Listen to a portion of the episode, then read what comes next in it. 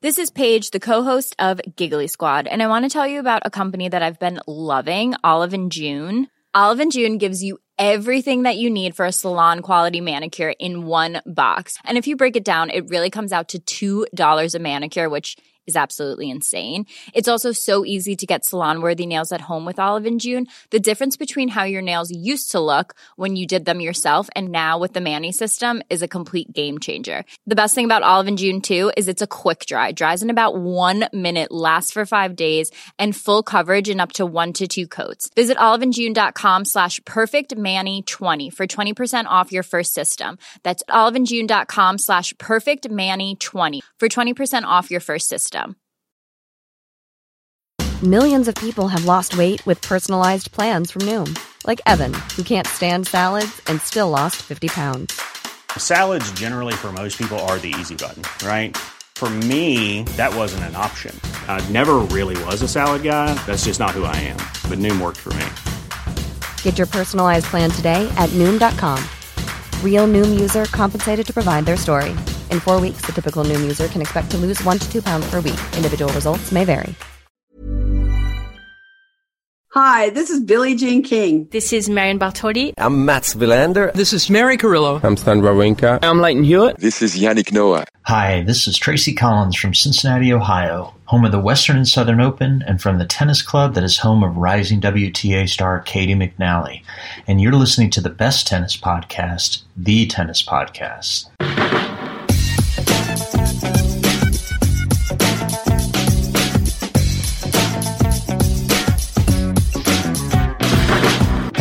Hello, folks, and welcome to the Tennis Podcast and Cobra Kai Appreciation Podcast. I say that to placate the many droves of people that have contacted me over the course of the past week to inform me that I simply must be watching Cobra Kai, and how dare I even deign to consider not watching Cobra Kai. Um, yeah, several people were, quote, moved to contact the podcast for the first time uh, to let me know to let me know uh, that I've been making the wrong television television choices in my life up to this point. So uh, we'll be rectifying that. i have put it on my my list officially, and I will be watching Cobra Kai at some point in the future. So it's only on a list then. You haven't actually bothered. It's on a list. It, it, I've had a busy week, David. It's it's on the list. Right. It's on the list. Uh, thank you to Tracy Collins uh, that you heard there in our intro. Uh, more of Caty McNally later, Tracy, because she's she's one of the many people this week that has done a thing. Matt, yeah, she sure is. What's she done?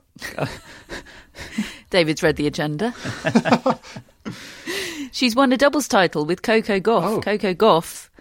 I mean, this wasn't supposed to come till this was a, a couple of agenda points down the list, but Coco Gauff has become the youngest player since Maria Sharapova in 2004 to do a singles doubles double. And I that is for me the most unexpected stat of the week because I was fully expecting 17-year-old Coco Gauff to A be the youngest player ever to do that and B I definitely wasn't expecting the youngest to be Maria Sharapova albeit in 2004 but you know, when did Maria Sharapova ever play doubles? Was that the peak of her doubles career? I have a feeling it was. I don't think she did anything. I think it might have that. been it. Mm. I think it might have been one one title and done. Um, but anyway, yes, it Caty McNally was uh, partnering Coco Gauff en route to her doubles title in Parma. So that's the thing that she's done. But it's been a busy week in tennis. Many people have done many things. Um, how have we enjoyed the week in tennis, Matt? Yeah, it's been decent. It's been bitty. Lots of tournaments here and there. I think elevated by some big names playing them and sort of trying to hone their preparation for Roland Garros, some more successfully than others, which has been interesting to follow. And I think the title winners we've got are all quite interesting. I think one of them mm. is a big contender at Roland Garros in Tsitsipas, who's won a title this week and the others I would all say could be dangerous. Would ex- would expect mm. to have a deep run. So I think it's it's interesting from you know looking ahead to Roland Garros as as inevitably I find myself doing in weeks like this ahead of a slam. all the other titleists in the are in the players nobody wants to meet Exactly. category. Um, yeah, definitely an interesting week in tennis. It's Suzanne Lenglen's birthday today, by the way, um, which is my way of saying if you haven't listened to the Suzanne Lenglen podcast, the first of our two uh, French Open relived episodes for this year's French Open, uh, do do listen to it. We encourage that. We um, we put a lot into it, particularly Matt, and um, yeah, we've had a great response to it from those that have listened, and I I feel quite confident that if you have an hour and a half to spare, you won't regret the hour and a half spent on learning about the quite wonderful Suzanne Lenglen and her love of sparkle. Hmm. It, it very much makes me look forward to watching the documentary that I believe is planned for the future, which hmm. is executive produced, I think, by Martina Navratilova. Um, and it's, I think that focuses on the match of the century between Lenglen and Helen Wills. Hmm. And so I'm not exactly sure when that's coming out, but I remember reading about that shortly after. I mean, we, we actually had decided we were, we were going to do a, a Lenglen Roland Garros Relived podcast before we read about that, I believe. And no one will believe that. that well, now, I'm, David. you know, I'm. Uh, don't call me a liar, people. All right, I don't. I speak the truth, as uh, Superman once said. I never lie, Lois. my. I never lie. Um, anyway, there's another little tangent I wasn't expecting, but um, yes, uh, Jon Wertheim, I think, as well is is is helping to script and research that that uh, documentary. So yeah, I, I and I, I believe they've got some footage that has never been seen for it. So that's the only thing I. La- I mean, th- what I loved about it was going off the back of of recording that show and reading all of Matt's research was actually then looking up all the photography that is out there f- for us to try to promote that show and s- seeing these images. There's there's ac- there is actually a lot out there that I didn't realize, and it's um yeah, you just lose somebody yourself. I, I'm, I'm. I'm I'm sorry that I can't remember who it was, but somebody um, tweeted us uh, a link to some restored footage of her that I hadn't seen before, and that was that was a joy to watch. So there there are snippets out there, um, but alas, alas, not as much as we would like. fans of Engelmann, who we quoted a lot on on the Lenglen podcast, should know that this documentary that's coming out is titled "The Goddess and the American Girl," which is what his book is called. So I imagine oh. that that book is probably forming a lot of the Oh, basis for the research and the shaping of that documentary as well. So it should be great. And I think they're going to put some of that footage in color, aren't they, as well? yes. Hmm. Hmm. I, I love it. Love it when they do that. Um, right then, busy week, so we will get into it. Oh, actually, one thing. Due to an admin error this week, Rosie is our unexpected mascot. Uh, I, I- you already know. Rosie. You already know plenty about Rosie. I'll tell you more at the end of the show. Uh, she needed a boost. She's been an excellent big sister this week, and um, a clerical error is given the opportunity to bask in some in some golden glow. So, hello, Rosie. Um, right then, into tennis news. Should we start with Roger Federer's return to, well, not just clay, but return to tennis? Uh, it feels quite a long time ago now that this happened because it was one and done for Roger Federer. He lost on Tuesday in his first match of the Geneva Open in three sets to Pablo Andujar. Probably the best thing about this match was that Matt and I got to watch it in person together in the sunshine. Brackets on a very, very small device uh, on which we could barely see the ball. Um, but watch it, we did, Matt. It was glorious, wasn't it? It was, yeah. It was a real, real boost to my spirits to be able to have that day with you on Tuesday, and uh, watching Federer was a bonus. I made my return to tennis on the same day as Federer, and uh, Yes. and we both lost, The the backhand is still there, folks. and nothing else. Not not true, not true. Th- There were there were very strong reviews, strong reviews for Matt's Matt's albeit rusty tennis, but the the skills are very much there. Um, so Roger Federer, what did we think? Where's he at? I mean, we, we'd love to have more more information on which to make an assessment of where he's at. I mean, we know we know this spell on clay isn't about winning the French Open, don't we? It's about playing some tennis, getting his eye in, maybe having a what could be a farewell trip to Roland Garros. Who knows? Um, so it's not like oh my gosh, he's he's not got the preparation he needs for a a, a, a tilt at the French Open title, and yet still it's not ideal for him to have lost his first match He, against he, Pablo he Andujar. even said that, didn't he? Afterwards, he even said, "Look, th- this is all about Wimbledon for me, getting ready, and this is part of the preparation for that and getting my eye in." I can't tell you anything about how the match went because I was in a day full of meetings. So over to you, folks. I felt he was fine. From what I saw, I thought he was moving pretty well, and his fitness certainly seemed to be better than what it was in Doha. Now, he lost the last four games of the match. He put himself in a winning position and then really blew it at the end. And I think he was disappointed with himself for letting it slip. But it didn't feel like he lost it because of fitness reasons. His his game just sort of suddenly deserted him a little bit. He had a sort of re- reverse surge, didn't he? Hmm. An anti Osaka. Yes. Andujar made some great returns and suddenly the match was was over. I think probably just lacking a little bit of match sharpness. I think he was a little unsure how he wanted to play. In that in that first set he was standing up, chipping the returns, and in then in the second and third sets he was, you know, standing way back behind the baseline to return, sort of Nadal style. And I think I think that worked better for him, but there was just a little bit of uncertainty perhaps. But the way I view it is that Federer's best grass court seasons, with the exception of 2017, have come off the back of clay. I, I really do think playing on clay helps his tennis on the grass. He's spoken about that, gets him the rhythm on his ground strokes in particular. So I think as much as we might like to view this little period on clay as completely pressure free for Federer, I think there is some pressure on him now at Roland Garros to win some matches, to get him ready for the grass. I think if he'd had a run in Geneva, he could have been completely uninhibited at Roland Garros and just gone there, swung away, doesn't really matter what happens. I think what the early loss in Geneva does is means that in order to prepare best for Wimbledon, he probably needs a couple of wins at least at Roland Garros. So it just slightly puts the pressure on next week for him to get those. Based on his tennis, I think he probably will. I think there were lots of positive signs, but you know, he needs wins, he needs confidence, he needs some level because Wimbledon is extremely close and Federer has barely played any tennis. And if he's going to compete there, I think he needs a little bit more than what he's got at the moment. I'd also think he needs physically to just get used to match play again mm. because there's, you, you become hardened to it, don't you, when you're playing these these matches? And if you get early round losses, I mean, you can play your way into a Grand Slam. We've we've seen him win a Grand Slam, but he still, if you think even back to the Australian Open, he still required a couple of quite hard fought first couple of matches before he suddenly hit his stride.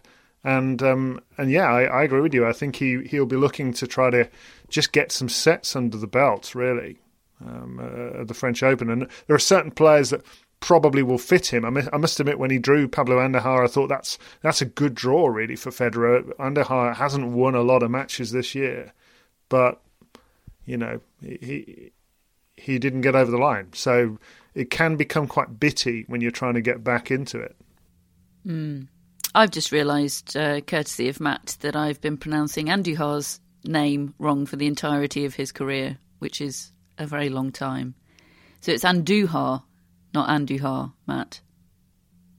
That's how you were saying it, and you're a Spanish speaker, so I can only assume. I think it's Andujar. There's no accent on the A, I, I don't believe so. therefore Okay. it would be Andujar. Right. David's making. Are you actually making a note of that, David? I'm actually having a look on the ATP website immediately to find out whether he's done one of those recordings. Um, so Federer goes out of Geneva in the first round to Andujar. Uh, who He's didn't done go one. on and win. Do you want to hear it? Yes, please. Pablo Andújar. I feel like I've made a very uncomfortable bed for myself to lie in with uh, with picking up on that. Um, but yes, now we know where we are. Can't say it still, but so, so, so Federer goes out in his first match to Pablo Andujar. No, Andujar. Andujar. yeah. uh, who does not go on to win the title because Casper Ruud, the most sort of bankable, consistent man in, in men's tennis at the moment, did win the title, of course. Uh, he beat Denis Shapovalov in the final 7 6 6 4. Uh, Shapovalov, incidentally, after that final, uh, announced that he's out of Roland Garros. We'll talk about that in a minute. But um, first, Casper Ruud, who, who brought home my first bacon for a very long time in the uh, in the annual predictions competition. And honestly, I went I went for Casper Ruud. He was the he was the favourite for the title, so it didn't bring home much ba- bacon. But I just wanted, I just wanted a banker, and there was never really a moment in the week that I, I doubted him because this is what Casper Ruud, Ruud does now. He shows up, doesn't he? Mm. Shows up and does the business. And David, I know you watched quite a bit of the final against Denis Shapovalov. In fact, I know that you you came into that final after the first set and saw that saw that it was won by Casper Ruud on the tiebreak, and your action was looks about right. Yeah, that's pretty much what Talk I me through that. That's what I would have expected, based on the two players that I know them to be thus far in their career. As you say, Casper Ruud turns up, clocks in, plays, and if you if you're too good for him, he will lose. Mm. And it's it was up to Shapovalov to string together an incredible series of of winners because he is a a dice roller, isn't he? He's a casino tennis player, and it's it's glorious to watch. And actually, fair play, he got to the final, so good week for him. But how often are you going to be able to produce that against a guy like him, who you've just got to keep hitting winner after winner against on clay? And yeah, I thought that sounds to me. I, I didn't watch the first set. It sounds to me like he's played well, he's pushed him, and he hasn't quite hit enough winners. And uh, and then second set I did watch, and Ruud was just just too strong for him. It was drama free, really. Mm. Mm. And then we have this slightly bizarre and very unexpected statement from from Shapovalov after, after the or quite a long time after after the match, um, saying that you know, with a very heavy heart, he's not going to be able to play Roland Garros. He says it's because of the shoulder injury that's been niggling at him for a long time, and he says he needs rest. But he also says that the medical tests are are fine. Um, so it's difficult to know where he's at. Whether it's just a kind of oh, it's it doesn't feel quite right, and I just want to rest it, or whether there's a specific injury. I I, I really don't know what to make of Denis Shapovalov's withdrawal from Roland Garros. Whether this is whether this is a niggle that's got in his head, um, I just I don't know. But I certainly wasn't expecting that. I, I would have thought it must be sufficiently acute because he's been playing most weeks, hasn't he? It's not like he's let us know mm, he's he has had played a, a lot. Yeah, it's not he? like he's had a problem that has stopped him playing. So something acute, I think, must have happened, or at least flared up from whatever his ongoing problem had been. But I think Matt made the point that maybe what he means medical tests are fine is that it's not something that is going to derail him long term. Right. Right. Thank you for being my Shapovalov interpreter. That was my only interpretation of it. And I really hope I really hope it isn't something long term. As, yeah. as, you said, he has been playing with it for quite a while, it seems. Um, but I agree with David. Something presumably has happened for him to pull out a week ahead of Roland Garros, where mm. you would think you would try to do everything to be ready for a for a Grand Slam. You'd think it'd be more likely he would have pulled out of Geneva last minute. So it suggests maybe something something has happened. He's tweaked it more or something. I don't know, but I hope he's all right. Gives him time to focus on Midnight Life, his new music, dropping. I think it might have dropped.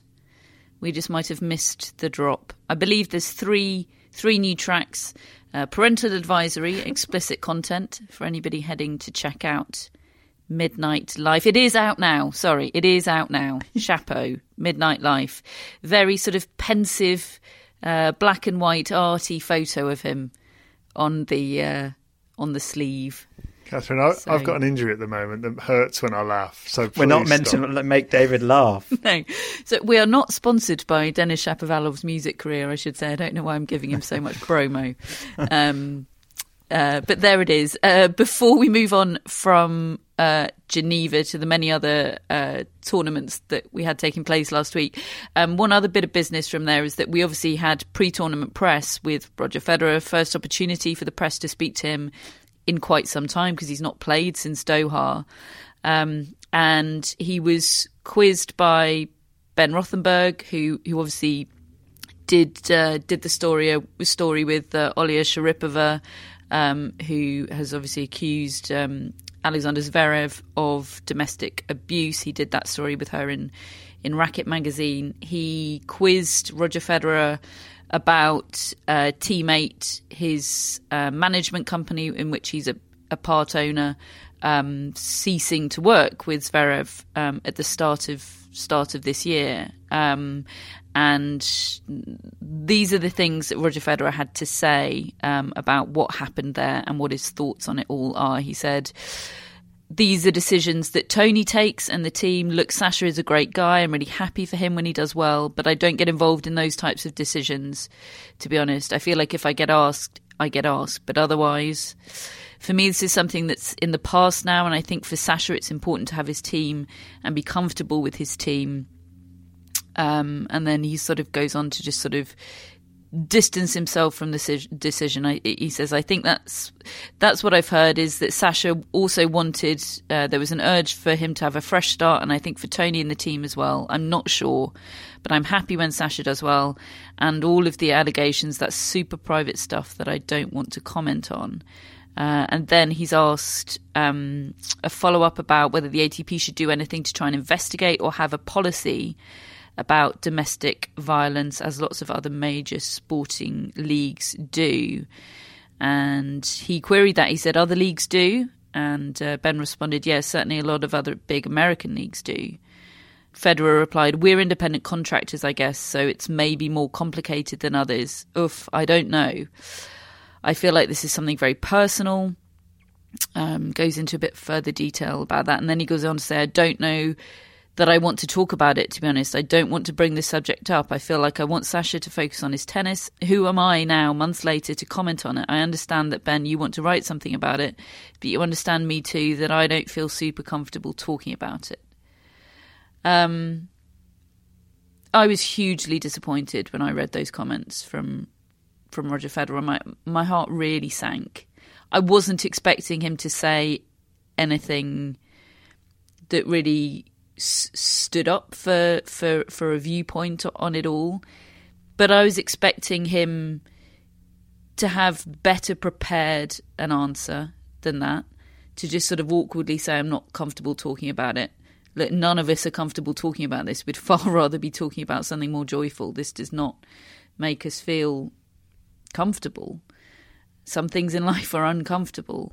Um, and the fact that he didn't say, domestic abuse is wrong and horrible. I mean, there's the least controversial thing you could possibly say. I mean, you're not. I, understand. He's always somebody that's tiptoed around controversy. It is not controversial to say I condemn domestic abuse. It's so basic, and so few people are saying it when they're asked about this matter, and that is distressing. Mm. And he could have said that while still acknowledging in the same answer what Alexander Zverev has said all along that he denies the allegations. He could still have said exactly what you just said there that he condemns any form of domestic violence or abuse. Now, I suspect that he he would say, well, that goes without saying. Of course, I condemn it. Now, and I'm sure he does. I'm sure that is how he, of course, that's how he feels. But there is a value in saying it. And I think the biggest surprise to me is, is as you've said, that he, he sounded as though he was taken aback by the questions. And um, I'm trying to work out why that would be because he, he hasn't been questioned about it before. A long time has gone past since those allegations were, were first raised, and and really he should have had a very clear understanding of if I get asked this, this is what I'm going to say. I, I wonder whether maybe he just thought so much time has gone past, nobody will bother asking me now, and and kind of put it to the back of his mind. But um, it did surprise me that. Yeah, same. I was really shocked by how caught off guard he was. I think this incident, what it's done is it's shone a light on the fact that tennis doesn't have a way of dealing with these allegations. And Federer's response there in that question, I think he probably is representative of how a lot of people in, in tennis feel. They're uncomfortable, they don't want to talk about it, they don't know how to talk about it, and therefore nothing gets done about it if he if he'd given it some more thought and shown that he really cared about it by knowing what to say, I'm sure he would arrive at the right conclusion and the right thing to say. But the fact that he hadn't thought about it was just really disappointing. Mm. Yeah. Yeah, absolutely. Not uh, not a highlight of the week, I think, for any of us reading those comments. This is Paige, the co-host of Giggly Squad, and I want to tell you about a company that I've been loving, Olive and June. Olive and June gives you everything that you need for a salon quality manicure in one box. And if you break it down, it really comes out to $2 a manicure, which is absolutely insane. It's also so easy to get salon worthy nails at home with Olive and June. The difference between how your nails used to look when you did them yourself and now with the Mani system is a complete game changer. The best thing about Olive and June too is it's a quick dry. Dries in about one minute, lasts for five days, and full coverage in up to one to two coats. Visit oliveandjune.com slash perfect Mani 20 for 20% off your first system. That's oliveandjune.com slash perfect Mani 20 for 20% off your first system. Quality sleep is essential. That's why the Sleep Number Smart Bed is designed for your ever evolving sleep needs. Need a bed that's firmer or softer on either side? Helps you sleep at a comfortable temperature? Sleep Number Smart Beds let you individualize your comfort so you sleep better together. JD Power ranks Sleep Number number 1 in customer satisfaction with mattresses purchased in-store. And now, save 50% on the Sleep Number limited edition Smart Bed for a limited time. For JD Power 2023 award information, visit jdpower.com/awards. Only at a Sleep Number store or sleepnumber.com. Hello, Tennis Podcast listeners. David here. Now, you might know that I love a bit of cooking, and I think I'm quite good at it. But if I'm honest, even I get fed up trying to work out what to do every night. That's where Home Chef comes in. Being able to put together a delicious meal without the long prep and the cook times, well, that's pretty cool. Home Chef provides fresh ingredients and chef designed recipes conveniently delivered to your doorstep to simplify your cooking experience. They have over 30 options a week and serve a variety of dietary needs, so you don't have to worry about what to make ahead of time. Not only is it convenient, but it's economical too. Home Chef customers save an average of $86 per month on groceries. Now, for a limited time, Home Chef is offering Tennis Podcast listeners 18 free meals plus free dessert for life, and of course, free shipping on your very first box. Go to homechef.com slash tennis. That's homechef.com slash tennis for 18 free meals and free dessert for life. You heard it right. So, while Casper Ruud was winning the title in Geneva in Parma, we had a second career title for 17 year old Coco Gauff, her first on clay. Um, and of course, she won the doubles as well with, with Caty McNally. Um, and we've, we've, we've told you that she's the youngest to do that since Sharapova in 2004. She beat uh, Qiang Wang in the final 6 1 6 3. She only lost one set all week. And she said after the win, I like the dirt now. And of course, she was junior Roland Garros champion way back in 2018. Uh, and I think f- for the rest of uh, the tennis world, probably the biggest thing to come of the week is that she's now up to a career high ranking of 25 and will be seeded at a Grand Slam for the first time at Roland Garros. And I think every seeded player breathes a sigh of relief that Coco Gauff isn't hanging around unseeded anymore. Yeah, it was uh, it was really something actually watching Coco Gauff last week off the back of what has felt like a building process to this. Last year, at times, she looked a little bit rudderless, a little bit as though oh, it was all going so well, and now I'm hitting all these double faults, and I and I'm not, you know, she her, her body language was still good. I don't think there was any panic in her, but I think that it was a it was a little jarring to see that uh, that that it wasn't happening for her in in a sort of straight line upwards almost, and uh, and and I think that actually, if you think about it, it's rare that you get that straight line. You get these undulations. Suddenly, this year, it's looked different this last two months, and and she's had some results. She hasn't been winning everything she's played, but she's had some notice, notable results or closely pushed somebody really really good on clay, and she's just I mean, she's 17 years of age. She looks bigger and stronger and more athletic every time you see her because she's growing and, and getting older and more mature. And and as a tennis player too, I mean, I don't I, I where we end up with Coco Gauff is is one of the great fascinations of the next 10 years because watching her progress and actually not knowing because to me the potential is off the scale high and yet you don't know what might come in between all that along the way. And I I, I love the storyline, and she's she's so watchable. Um, and and I, I, love her. I love her body language. I love her demeanor. I love how much she loves playing and loves the sport. Mm.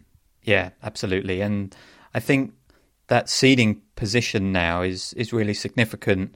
As you said, for her, it will help her in those draws for the rest of the field. They, you know, those seeds avoid Gauff, but it's also what it represents, which is a, a, jump, a significant jump at a time where it's difficult to make jumps. Anyone who is going from outsided seeded positions to insided seeded positions at the moment is doing really, really well.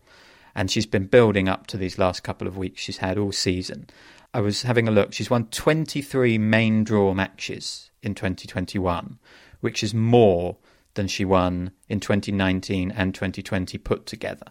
Wow. Yeah, that's how it feels. Yeah. Then they often haven't been kind of headline grabbing wins. Exactly. They've been mm. out of the spotlight, but she's just been putting in the work, getting the results, and as you said, her game is is improved. She's she was so mature, so clinical all week. I thought that. I mean that, and that forehand, which can occasionally look a little bit um, fallible on other, on, on, other surfaces. The way it loops, it seems to really work on the clay. And mm. she's developed a drop shot. I watched her play Anisimova.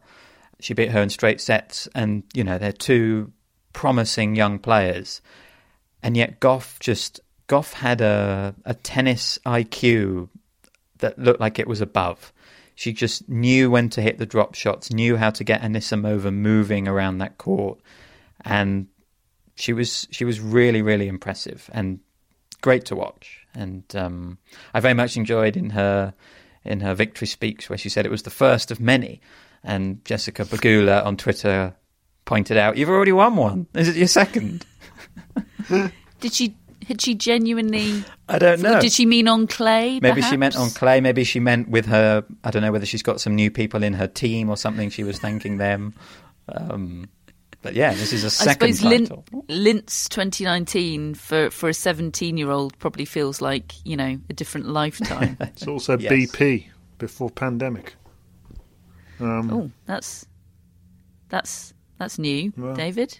Just thought of it. What can I say? Oh, by the um, way, uh, just the the opponent she beat in the final, Wang Qiang, who is coached by Pat Cash. I mean, that she had had a terrible time results wise so far this year. She had barely won a match, um, and I know I know Cash had been trying to work with her on different things, etc. Um, and then suddenly she's had a run to the final. On on I don't think of her as a clay court player. I don't I don't really know what her history is on the surface, but yeah, I, am always just interested in in a in a fork in the road, a moment where these players just suddenly it, it clicks and they start getting some form again. You know.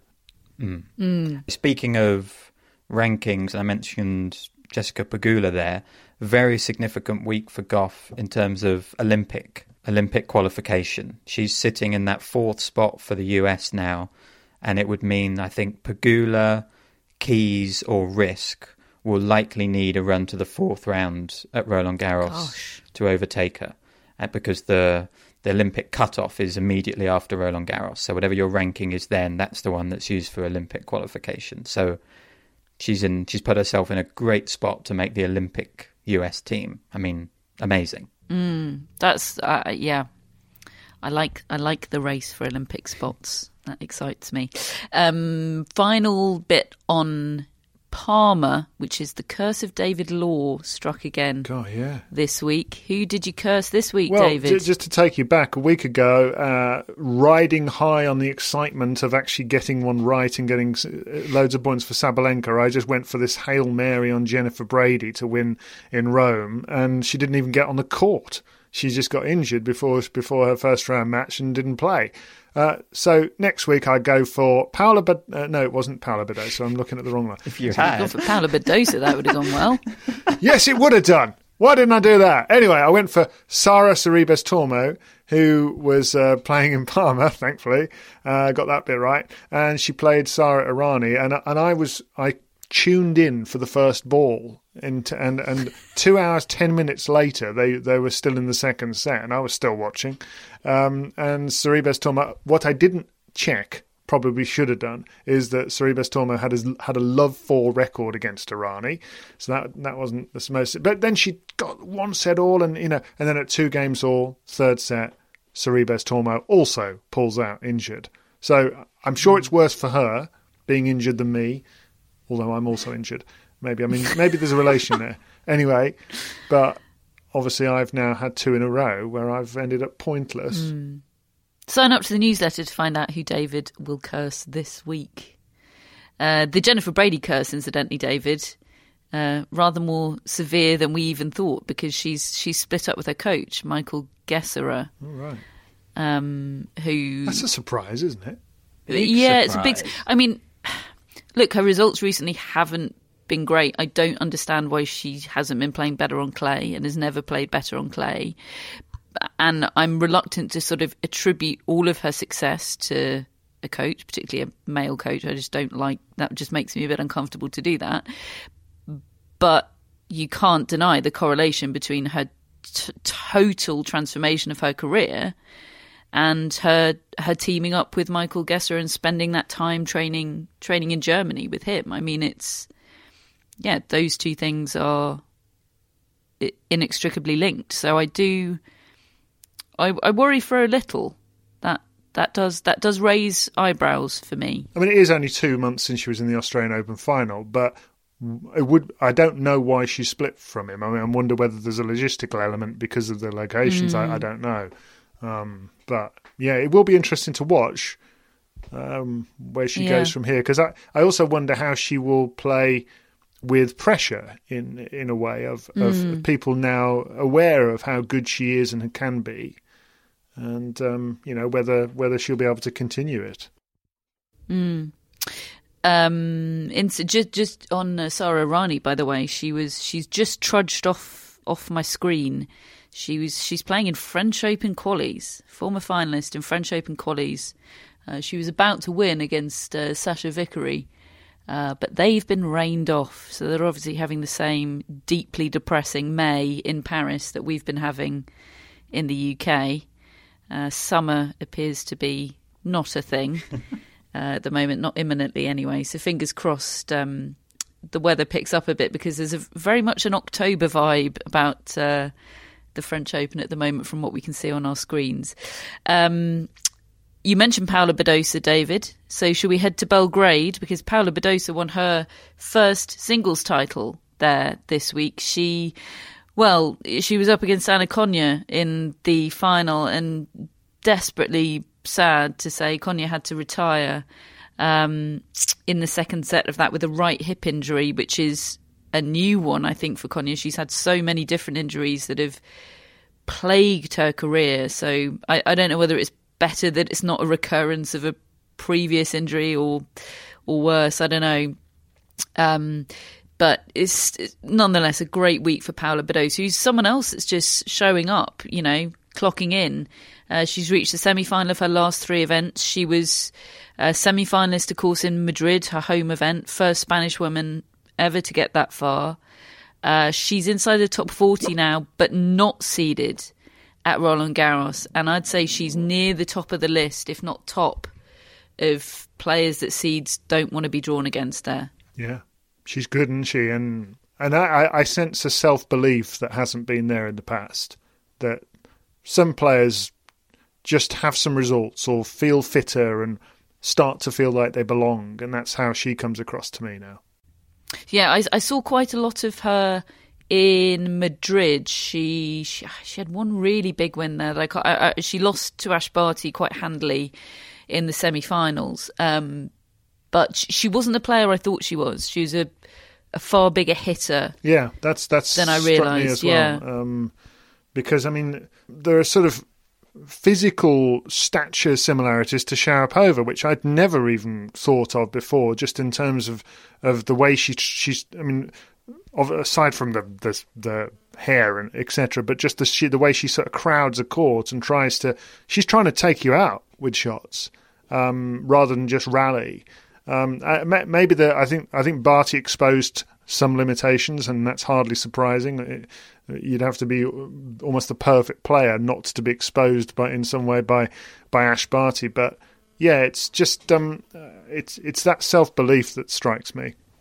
Mm, it was Bencic, by the way, that she uh, she beat in Madrid. She beat Krejcikova, Sevastova, Bencic. Uh, she of course beat Barty in uh, in Charleston before Barty got her revenge in Madrid. So she's just yeah, she's just creeping up those rankings. Um, and I'm going to be very interested to see who she draws uh, in the first round in Paris. When is the French Open draw, Matt? Is it the the th- the Sunday start? It throws me. Um, I think it's Thursday evening. Okay, hmm. Thursday evening. Thursday evening for the draw, and then of course We'll have a French Open preview for you, and then we're into daily podcasts. Uh, and we've got one more French Open relived for you before then when David's already smiling. We'll be heading back to 1991. Yeah, I can, I can do that Jim... one on my own. It's all right. You, you, can, you can have a day off. Jim Courier time. Um, so let's head to Lyon now, where we had a title for Stefanos Tsitsipas. He beat Cam Norrie in the final. Let's just go back before we deal with the final to Cam Norrie's win over Dominic Thiem 6 3, 6 2. I mean, look, a great win for Cam Norrie. I'm, I'm going to repeat myself now, but he's somebody else that, look, his ceiling is is lower than, than Casper Ruud's, I think, but he's somebody that's doing a Casper Ruud in that there are going to be players with a level to beat him. Stefanos Tsitsipas was absolutely that player yesterday in the final but he will produce his level. He will produce his ceiling. I think. Yeah. Um, particularly on clay at the moment, he just seems so hardened and and match tough on the surface, and he's just just showing up week in week out. It's really admirable stuff from Cam Norrie. Yeah, it's quite quite simple, really. You you you need to be a better player than Norrie, and you need to turn up because if you don't turn up, he will be there to take you out. And I also think that he is believing in himself more with all these wins that are coming and mm. and not just regarding himself as a guy who has got onto the main tour and can play a couple of rounds. I mean, that two finals, two finals on good clay court tournaments with draws in Estoril and now Lyon. And yes, a surprise. I mean, you'll have to tell me about six three six two against Dominic Thiem. I didn't watch that match, and and but that is really alarming. I mean, uh, well mm. played, Cam Norrie, right? But what is going on there? Dominic Thiem losing 6 3 6 2 early on like that. Yeah, so I saw most of this match. Um, Cameron Norrie was everything you would expect him to be. And I, I really am conscious of trying not to do Cameron Norrie a disservice when we talk about him because he's more than just a solid tennis player who pulls his weight. You know, he's he's top fifty in the world. He's a he's a brilliant tennis player, and he consistently has wins against players ranked higher than him.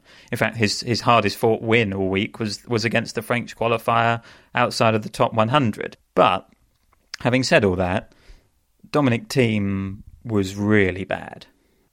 The forehand was all over the place, and I'm a bit confused about Dominic Thiem. I I picked him to win the title because, I mean, partly because we were going to get decent points for Thiem this week. And when are you going to get so many points for Dominic Thiem to win a clay court 250? I thought it's something to take advantage of. You're awfully strategic about your predictions, Matt. I just look and go, Casper Ruud, he's Yeah, he's quite good. Off we go. I would say, I would say, there's something to be said that I'm doing better than you, Catherine, but we're both at the bottom, so neither, so neither, neither technique works. That really hurts. Stop making me laugh. Stop making David Sorry. laugh. Um, back on track, Dominic Thiem. What I think is that what's confusing is Thiem has identified the problem. He's spoken openly and he said how much he enjoyed the rest and how much he struggled to come to terms with the motivation after being a Grand Slam champion. And in, in my mind, I've read those quotes from Thiem and I've thought, right, he's identified the problem, he's back on track, here we go, he's going to build up his form on clay, he's a French Open contender. Of course he is. And that was all heightened by the decent form he showed in Madrid. But I suppose identifying the problem and solving the problem are not the same things. And it's good that he's self aware and reflective and has talked about the situation he finds himself in. But it strikes me that he still hasn't figured it out. His, his tennis is not where he wants it to be. He isn't the player he wants to be at the moment. Just because he's recognised the reasons why doesn't mean he's solved them, I think is where I fall with Dominic Thiem. And he's still playing like he was at the start of the year. Um, it's possible that it will come back during Roland Garros, but the way he was talking after that loss to Norrie, he said himself, this is a big step back. It suggests that perhaps not, perhaps he needs more time. His form is nowhere near where he needs it to be. Yeah, Roland Garros might be what helps play him back in. Could be. i- i- if if anything. Well, he's actually, relying on that if, now. If he gets the draw Yeah. that he needs to, to give him the time to play himself back in. but- feels like Dominic Thiem to me. You know, when I Hmm. feel like the the pecking order on clay, and even just generally at the top of the men's game, it feels like Tsitsipas has just replaced Thiem in terms of Hmm. the position of threat to the the big biggest guys. How good was Tsitsipas uh, in the final Uh, he yesterday? was he was really good, and he, uh, uh, that was the classic Cameron Norrie just not being as good as the other guy, and the other guy totally on on the ball, and Tsitsipas stepped up and dismissed him six three six three. He didn't smash him, but he just fairly routinely took care of him, and uh, I I always look at Tsitsipas and think, God, he plays so much. Is there a point at which he's just got to reduce his workload a little bit? But he seems so fit and match tough, and rarely seems. He never seems to look tired or anything like that. He looks just a cracking athlete, and I think he is right where he wants to be. Well, he is taking this week off, David. He is not playing the Ultimate Tennis Showdown this week. Bit of a diss, um, isn't it, to old Patrick Mouratoglou? It is a bit of a di- I mean, he's played an awful lot of tennis. Shall I tell you who is playing the Ultimate Tennis Showdown this week? Shall I tell you via their their nicknames, and you can see if you can identify who the player is from the nickname. Go on then. Who might the tornado be? If you get this, then it's really good going. It's Corentin Moutet. I've no idea why he's called the t- tornado. Who might the hot shot be? I mean, you know, isn't Pablo that about, about thirty-five It's, people. it's inexplicably Taylor Fritz. Uh, who might El Tank be? Bernard Tomic. It's Cristian Garin. Different sort of tank, I think, David. Who is it? Cristian Garin. I thought I thought that might have been Bernard Tomic Uh, doing a I've- sort of I've- like I've- gag. I've got a gi- I've, I've got a gimme for you here. Grigor. Oh, thanks, Grigor, for helping us out. I, l- I- I l- in the story in my mind, Grigor's refused to have a naff nickname, and I respect him for that. Who's El Peck? Oh, that's Schwartzman. Peque. And what is what is a peck? What is a peque? It means small in Spanish. but that's his The- nickname the anyway. Small. The small. He calls Lovely. himself that. Okay, here's one for you. The Bublik enemy. Oh, God. Do you see what they've done there? um, the chess master. I, d- I, d- I haven't got a clue. I have no, I have no thoughts. Daniil Medvedev. right. D- d- does Yeah. the player think up this stuff? I think the pl- is Uh, that I don't know. And F- Fo- Fogner. Fognini. Fognini. Yeah. Which confuses me because I thought you're not supposed to pronounce the G in Fognini, but presumably in Fogner you do pronounce the G, otherwise it's fo- fon, Fona, and that's not fun. Anyway, there we go. That's on this week. May 24th, Tsitsipas not playing. Um, what else have we had happen this week? I, I, whilst we were on uh, Parma, I forgot to mention Serena Williams' loss in her opening match to Katerina Siniakova. It did free her up to attend the uh, Monaco Grand Prix yesterday and wave the checkered flag, showing off her showing off her guns. Great deltoid muscles, which is something I was complimented on whilst receiving my COVID vaccine yesterday. Um, you were chuffed, weren't in, you? Oh, so chuffed, yeah. Um, I'm sure the nurse says that to everyone. Um, in oh, That's Billie really cool that she got to wave the checker flag. I didn't know she got. I knew she was there, but that's Mm. wow, that's really cool. Yes, I think she thought it was as well. Uh, Daniil Medvedev was also at the Grand Prix. I mean, so many of them live in Monte What Carlo, did he don't get to they? wave? they Good. nothing. He just he was dressed up as a sort of um, Chess like old old fashioned boy going to church. I thought. Right. What's what does one of them dress like? I don't know. He had like a sort of side parting. Um, he looked very clean cut. Wasn't he wearing but- all white? Yeah. Oh, was it corporate Medvedev? That's my It was- least favourite Medvedev. It was. It was. It looked very cool. Oh. I. I don't believe that's what he wears in his, his, free time. It's his least favourite Medvedev as well. But Mm. you know, you, if you want to, if you want to keep the the notes rolling in, you, you do a bit of that as Um, well, I suppose. Full disclosure on uh, Serena Williams. Matt and I were watching Federer, and in tennis shoots itself in the foot news. Those two matches were on at the same time. Um, so we weren't able to watch Serena Williams live. I think I think we've both read bits and bobs about that that performance. Uh, sort of similar to Federer, not like not alarming, but not where she needs to be. I think would would be what I take from what I've read on it, Matt. Yeah, I think so. I mean, she she won a match before that, didn't she? She beat a Oh. seven, 17 year old wild card, I think, Italian wild card. There was a nice moment afterwards where they had a they had a photo together. So she this was her second match in Parma. That passed me by, Matt. but still, I think I think your analysis stands up.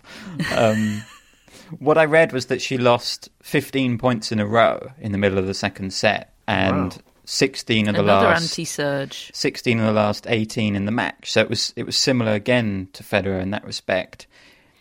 I mean, Siniakova is dangerous. She, she she can beat a lot of mm. top players. She has done that. It's it's a trickier match than Federer's, I would say, against Andujar. I'm really nervous about saying that name now. One of the issues they have here now, in terms of Serena Williams, I mean, Federer has his own, but I kind of feel like because it's best of five sets, and I think there are fewer really difficult draws in men's tennis right now for him than there are for the women. So Yeah. Mm. normally I would think, well, Serena Williams is good enough to just play her way in. A day off every other match. She could draw so many players that are dangerous right mm. now. And and that it could she could just come unstuck immediately. Mm. Agreed. Would yeah. it be fair to say that? Hang on, no, I haven't. I haven't thought this through properly. I think if Wimbledon were best of three for the men, Federer would be more likely to lose early, but also more likely to win the tournament.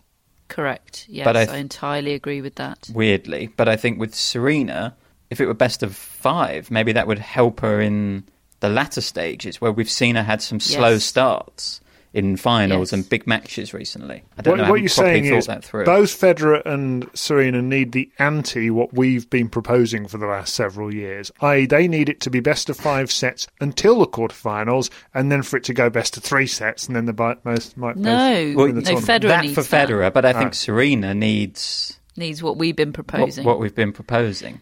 Doesn't she need best of three all the way, uh, five all Or the way maybe she needs best of five all the way. Maybe that's what I'm saying. Yeah.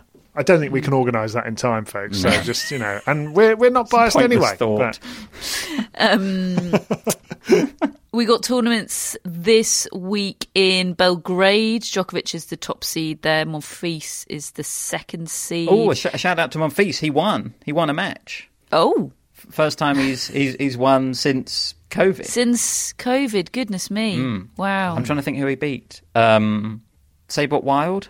Right, yeah. Yeah.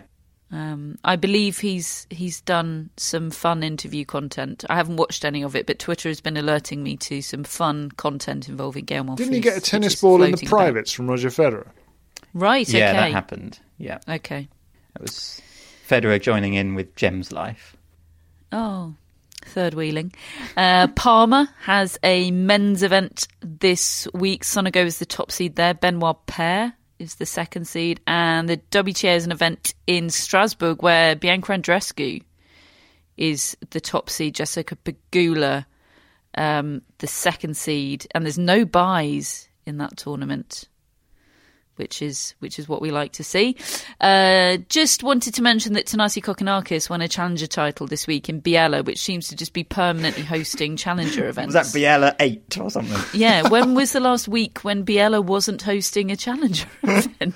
Great, isn't it? And the Challenger Tour has just stationed itself in in Biella, um, which is which is fine. Seems like a good idea. Um, and he's now going into Roland Garros qualies, and I know we shouldn't be biased, but I hope he qualifies Yeah. because I just I just wish him well, and yeah, it's good to see him just clocking up wins and grinding it out and building hopefully some confidence in his tennis and in his body. Um, so that's an uplifting story. The one big story that we haven't yet covered is that Indian Wells is confirmed to take place in 2021. It will be in October. The exact dates are still TBC um, because they need to work around other calendar dates. Um, you know, the the WTA finals, those sorts of things that that the tours haven't yet set. So there's still some moving chess pieces, um, but it'll happen, and that's just great, isn't it? Yeah. That's just and uh, yeah, it, and it looks like they intend it to happen with with crowds, with full prize money, mm. which is massive at the moment. That's really massive. I, th- my prediction is that that will feel like a Grand Slam, it, more so than Indian Wells ever has. I think the prize money thing is really big. Well, I think the prize money thing is big. I, I suppose it depends what the rest of the tour looks like um, at that time, and, and I'm trying to figure out the dates as well because we don't know what the rest of whether the Asian swing will happen or in what way it will happen, and I'm also just curious about the the the, the, the movement of travel for players. They'll, they'll have the U.S. Open for some of the male players. There'll, be the Laver Cup in the states, won't there? And what I mean, do they just stay in the states and hang on for Indian Wells? You know, there's there are those elements. So, so it, it'll just be a great fascination. I mean, I'm I'm not sure I share your your optimism about quite how strong it will be um, in terms of the very top players, but we'll see. This is a uncomfortable role reversal. isn't it just? Oh, okay. Where, where's your optimism? At, optimism at Matt? I'd better maintain some normality and be in the middle. no, I- Okay. it's great. I was I was delighted that Indian Wells is going to happen this year. That's you know the the, the first event to be hit by COVID, Hmm. and it's finally going to be coming back. I think. Yeah. I just think that It alone does feel is symbolic. great. That, kind of the first major sporting event to to fall. Um, yeah, if only my bag was still packed. um, so that's it for your tennis news for this week. We'll be back, as I said, with our Roland Garros preview at the end of the week. We've got our next tennis relived on Thursday. F- frankly, refresh your podcast app every day uh, from now on because, or certainly from Thursday on, uh, because we just won't be able to stop podcasting. Um, we'll have our mascots, each of us, throughout. They're, they're with us through thick and thin. There's a lot of thin. um, mine is Zeus, with thanks to Casper Ruud. Mine's Rogan is eyeballing me very closely at the moment for some of my choices, but um, anyway, th- thanks, Rogue, generally. And mine's Scousel Mousel, and we're we're having a tough patch at the moment, but Hmm. back on track soon, hopefully. Matt and Scouse Mouse are the strategic predictors. Uh, Billie Jean's uh, sponsor is Billie Jean King. Actual words I get to say every week. Um, and she'll be furious uh, to know that Rosie is our mascot. for this week. Hello, Rosie. Right, Rosie. Hey there, Um, Rosie. Rosie's Ca- Catherine's parents' dog and is just the most beautiful dog and has been a bit She's lovely. been a bit put out lately by No, she's not. She's she's really embraced Billie Jean. She's Has really she? embraced her big sister role. Yeah. I've seen a lot of cold yeah. shouldering it's, going on. It's lovely. no, it started off with a bit of cold shouldering because you know Billie Jean's a lot, but she in earshot. she doesn't. She Billie Jean just didn't take no for an answer and forced Rosie to be friends with her. um, Matt, who are our shout outs for this week? They are for Elizabeth Germino. Right, Elizabeth. Oh, hello, Elizabeth, the name of our queen. Indeed. Alan Chalmers. Oh, Alan. Alan. oh, Alan Chalmers. Alan owns, Alan. Chalmers. Alan Oh. owns the tennis bookshop. And, does. Uh, uh, I mean, and it's an amazing business he's got. Where Mm. selling. I mean, why didn't we think of getting in touch with him about Suzanne Lenglen? Oh well. uh, thankfully, we had Matt. Um, but anyway, Uh, Alan, thank you for your support. Yeah, thanks for your support, Alan. And finally, Paul Bullock, All right, Paul. Hello, Paul. who emailed me to say when he gets his shout out, please mention that he's a big Bruce Springsteen fan. So Oh, Great hello, stuff. Paul. You can come again, Paul. New new Springsteen music apparently on the horizon.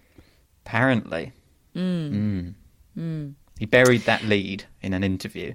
Yeah, yeah. We we wait with bated breath. On that bombshell, I'll leave you. Uh, we'll be back on Thursday with Tennis Relived 1991. Just three days to wait. David, thank you for listening. Tell your friends. Leave us an Apple Podcasts review. Do all the things that David usually remembers to tell you and I forget. And we'll speak to you on Thursday.